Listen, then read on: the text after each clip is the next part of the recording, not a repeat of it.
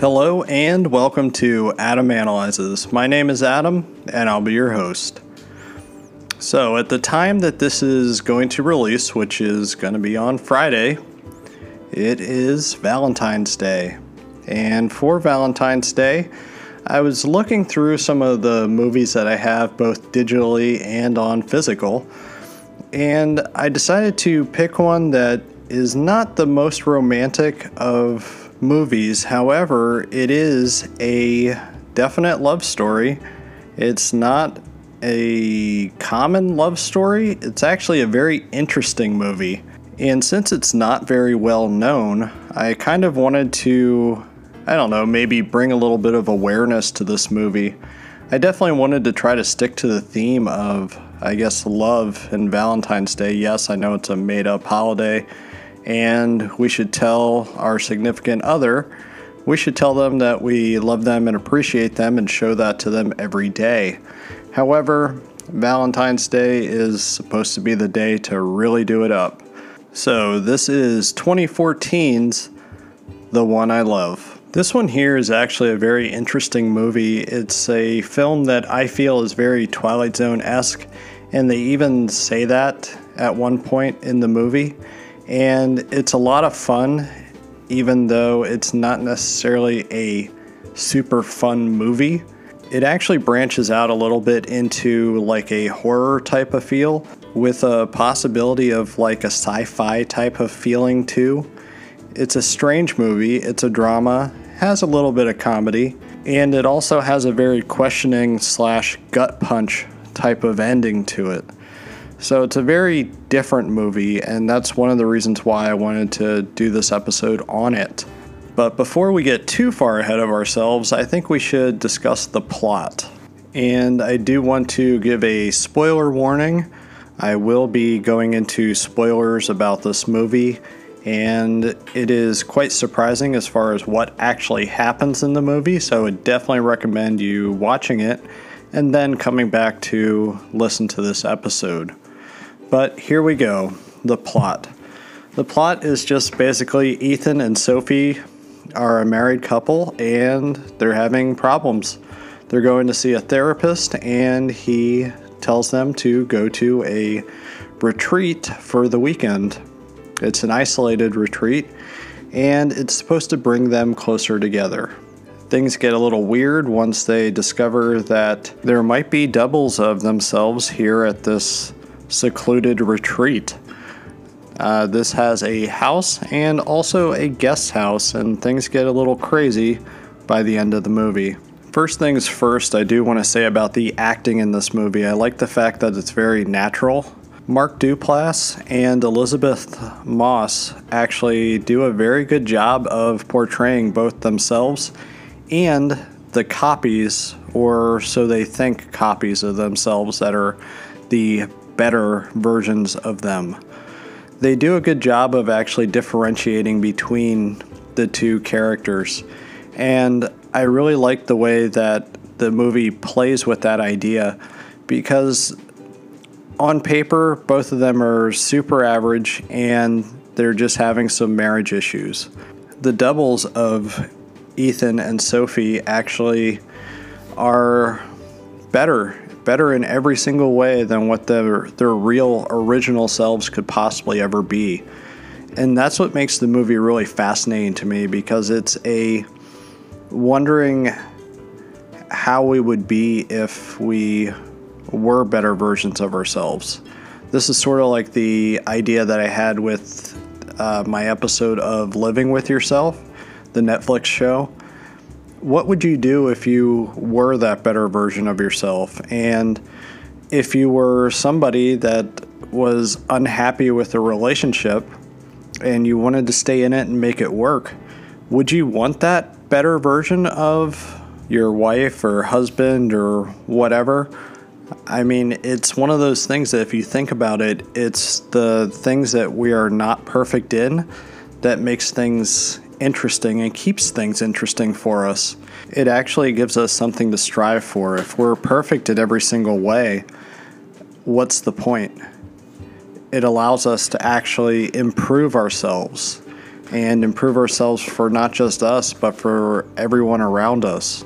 The movie definitely plays with that idea, and I think it does a really good job of actually asking that question and not really answering it at the same time. Something that I did find interesting about this movie is the fact that it has a little bit of a influence from Adam and Eve. That's right, the Bible story. It has a little bit of an influence with that because of the fact that the character is Sophie. She wants to explore what this is at this retreat. She wants to explore how she feels about the perfect version of Ethan. And Ethan wants nothing to do with this. He wants to leave. He would much rather try to work it out at home. He doesn't want to be there at this retreat. But he does honor her wishes and decides to play it out for the weekend with her because they think that there are no consequences. And that's one of the strangest, craziest things about this movie is that there are some pretty huge consequences, not just the loss of a marriage or a relationship. We're talking about a loss of your freedom. As they go throughout their weekend away, they're gradually becoming more and more of a prisoner. And the ones that were there before, which was a couple beforehand, and they became a double of Ethan and Sophie. I know it's a little weird with that. And I don't know if they actually had a physical transformation or if it's just that Ethan and Sophie are seeing mirror images of themselves. But it seems like they actually became them. It's actually kind of a creepy thing if you think about it, and that's where the Twilight Zone esque type of feel and influence definitely comes into play because Ethan and Sophie, they were not allowed to see their doubles at the same time.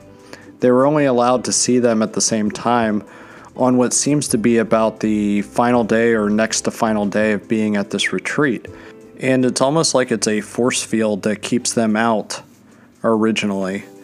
And also, the ones that were there originally, the original couple that was there at this retreat, they are not allowed to leave but their prime objective is to drive Ethan and Sophie apart so that both of them can leave. The only catch is is that Ethan's double winds up falling in love with the original Sophie.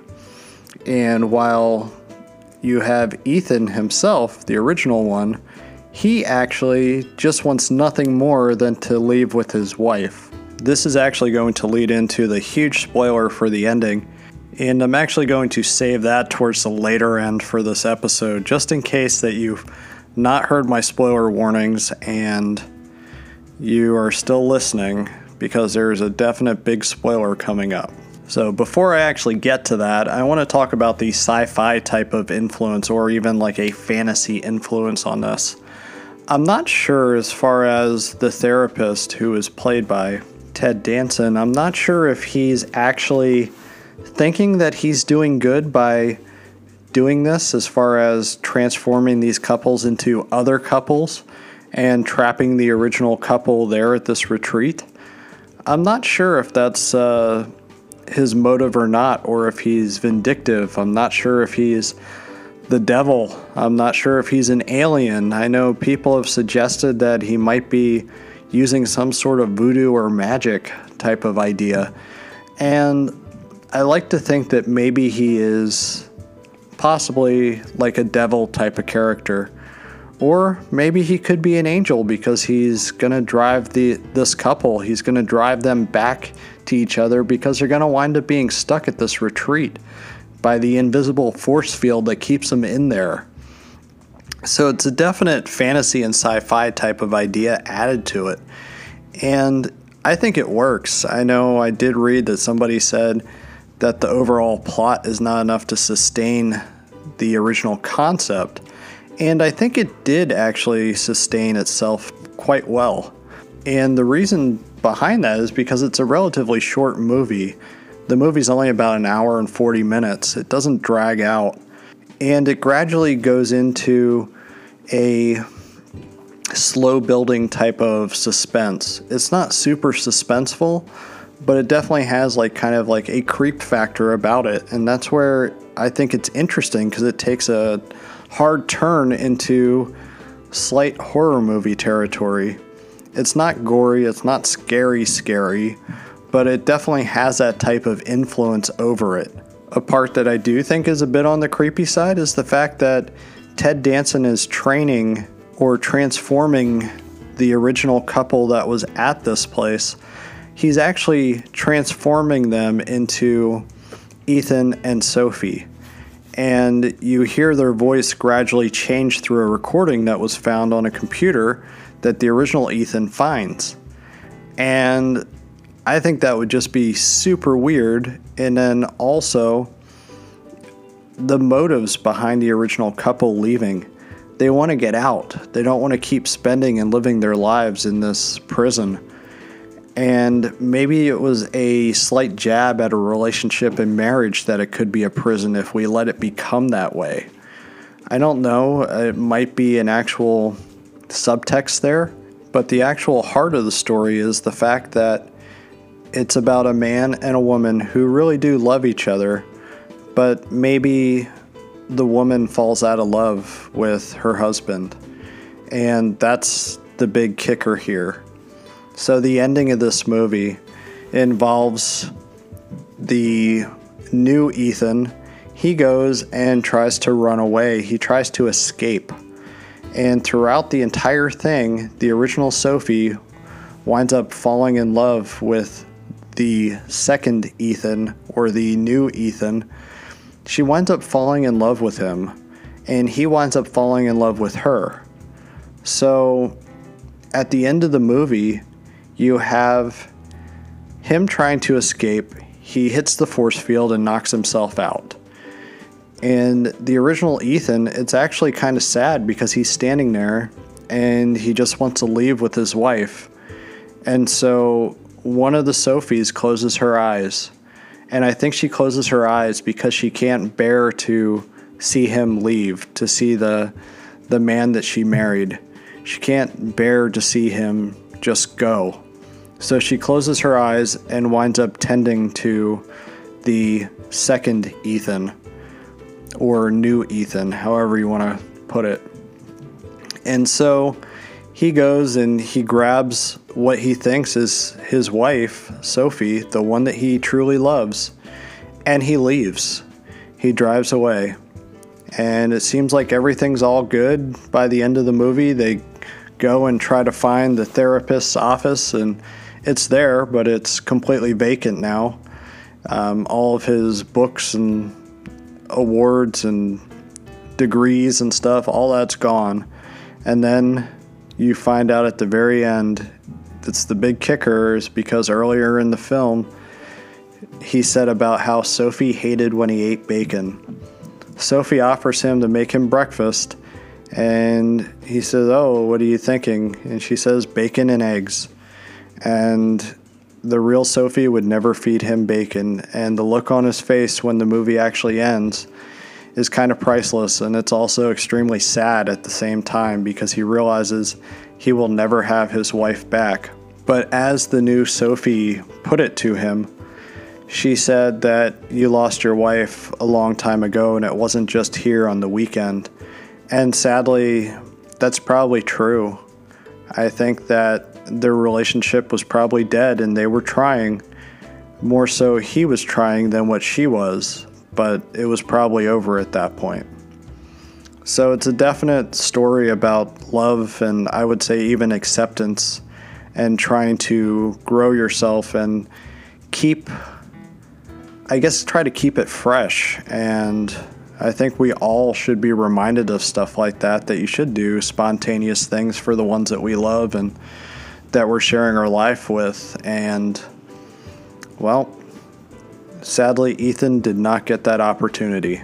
So if you have never seen this movie and I completely ruined it for you, um, hopefully you can still watch it and uh, enjoy it because I think it's actually a pretty awesome movie. I think it sits firmly with other things that the Duplass brothers have done.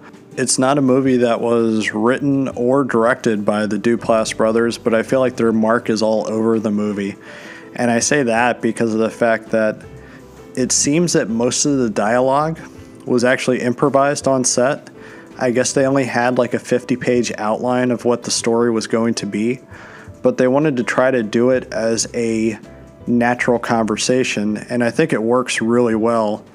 And that's another true testament to Mark Duplass and Elisabeth Moss here because they were able to just keep the conversations going when there wasn't any actual dialogue put down on the page.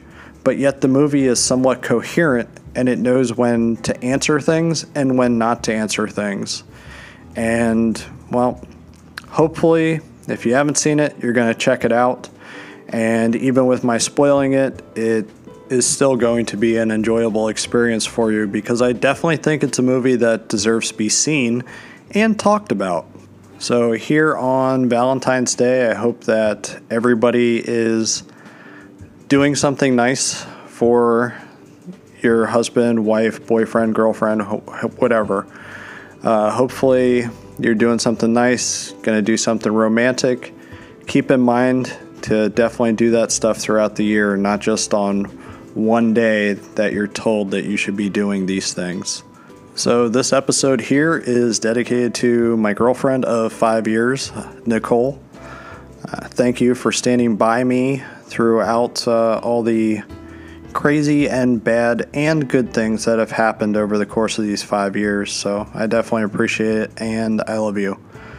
But with that being said, I'm going to close out this episode. As a reminder, you can find me on Twitter and Instagram at Adam underscore analyzes. Check out my website at adamanalyzes.com. And also, if you want to reach out to me, you can send me an email at adamanalyzespodcast at gmail.com. You can send comments or requests and I will do my best to honor all of those. And one last thing if you are enjoying this podcast and the sweet sound of my voice, please leave a review at the podcast listening platform of your choice. It will allow me to continue making podcasts for you. And also, you know how I love those digital hugs. But with that said, happy Valentine's Day and good night.